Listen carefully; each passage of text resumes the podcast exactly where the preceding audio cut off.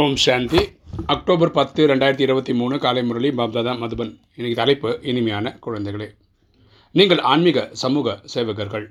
நீங்கள் பாரதத்தை சொர்க்கமாக்கும் சேவை செய்ய வேண்டும். துக்கதாமத்தை சுகதாமமாக மாற்ற வேண்டும். அப்போ சொல்கிற இனிமையான குழந்தைகளை நம்ம வந்து ஆன்மீக சமூக சேவகர்கள். நம்ம பாரதத்தை சொர்க்கமாக்கக்கூடிய சேவையை நம்ம செய்யணும். இது துக்கதாமமாக இருக்குது அதை சுகதாமமாக மாற்றணும் இன்றைக்கி கேள்வி. சங்கமிகத்தில் பிராமண குழந்தைகளாக நீங்கள் எந்த விஷயத்தில் மிகவும் கை தேர்ந்தவர்களாக ஆகிவிடுகிறீர்கள்? சங்கமிகத்தில் பிராமண குழந்தைகளாக நீங்கள் எந்த விஷயத்தில் மிகுந்த கை தேர்ந்தவர்களாக ஆகிவிடுகிறீர்கள்? பதில்.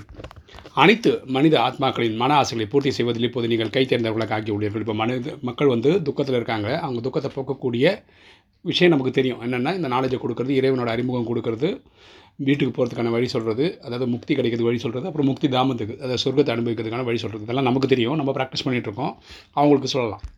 முக்தி ஜீவன் முக்தி அடைய வேண்டும் என்பது மனித ஆத்மாக்களின் ஆசையாகும். மக்கள் விரும்புகிறதே இதுதான்.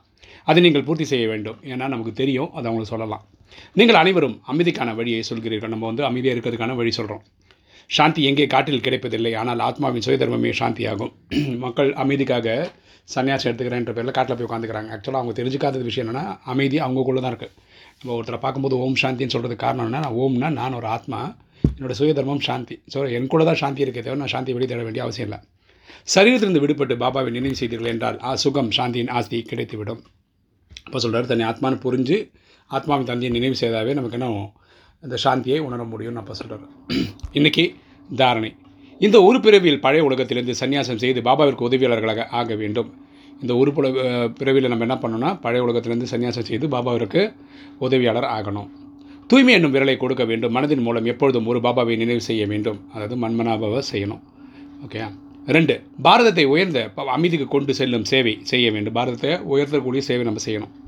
இந்த சரீரத்திலிருந்து விலகி பாபாவின் நினைவில் இருந்து சக்தியை எடுக்க வேண்டும். ஸோ இந்த இந்த சரீரத்திலிருந்து விலகி நம்ம என்ன பண்ணோம் பாபாவின் நினைவில் இருக்கணும் சக்தியை எடுத்துக்கணும். அமைதியின் தானம் கொடுக்க வேண்டும். அமைதி நம்ம கொடுக்கணும். வரதானம். மூன்று காலங்கள் மூன்று உலகங்களின் ஞானத்தை தாரணை செய்து புத்திவானாகக்கூடிய விக்ன விநாசக் ஆகுக.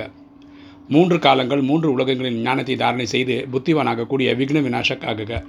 விளக்கம் பார்க்கலாம். யார் மூன்று காலங்கள் மூன்று உலகங்களின் ஞானம் நிறைந்தவராக இருக்கிறாரோ அவர் தான் புத்திவான். அதாவது கணேஷ் என்று சொல்லப்படுவார். அப்போ சொல்கிறாரு மூணு காலங்களையும் தெரிஞ்சவங்க மூன்று உலகங்களையும் தெரிஞ்சவங்க. மூன்று உலகன்றது நம்ம வாழக்கூடிய இந்த பூமி சூட்சம வதனம் அப்புறம் சாந்திதம் ஆத்மாக்களின் வீடு. மூன்று காலங்கள்ன்றது நேற்று இன்று நாளை. இவ்வளோ தான் நம்ம கணேஷன் சொல்லுவோம் கணேஷன் யார்? விக்ன விநாசகன் சொல்கிறோம் கரெக்டாக பிள்ளையார் என்ன பண்ணால் விக்ன விநாசகம் விக்ன விநாசகனா தடைகளை வெல்பவர்னு அர்த்தம். அவர் எந்த ஒரு பரிஸ்தியிலும் விக்ன ரூபம் ஆக மாட்டார். அவர் எதுலேயும் போய் மாட்டிக்க மாட்டார் பிரச்சனை இல்லை. யாராவது விக்ன ரூபம் ஆனாலும் கூட நீங்கள் விக்ன விநாசாக் ஆகி விடுங்கள். யாராவது தடங்கள் செய்கிறவங்களா இருந்தால் நம்ம வந்து சொல்யூஷன் ப்ரொவைடர் இருக்கணும். இதனால் விக்னங்கள் அழிந்து போகிறதுனால பிரச்சனைகள் தீந்துடும் விக்ன விநாசக ஆத்மாக்கள் சூழ்நிலை வாய்மண்டலத்தையும் கூட மாற்றி விடுவார்கள்.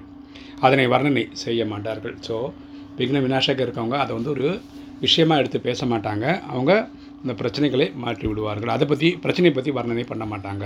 ஸ்லோகன் தனது நடத்தை மற்றும் முகத்தின் மூலம் சத்தியவானின் பண்பை அனுபவம் செய்விப்பது தான் உயர்ந்த தன்மை ஆகும்.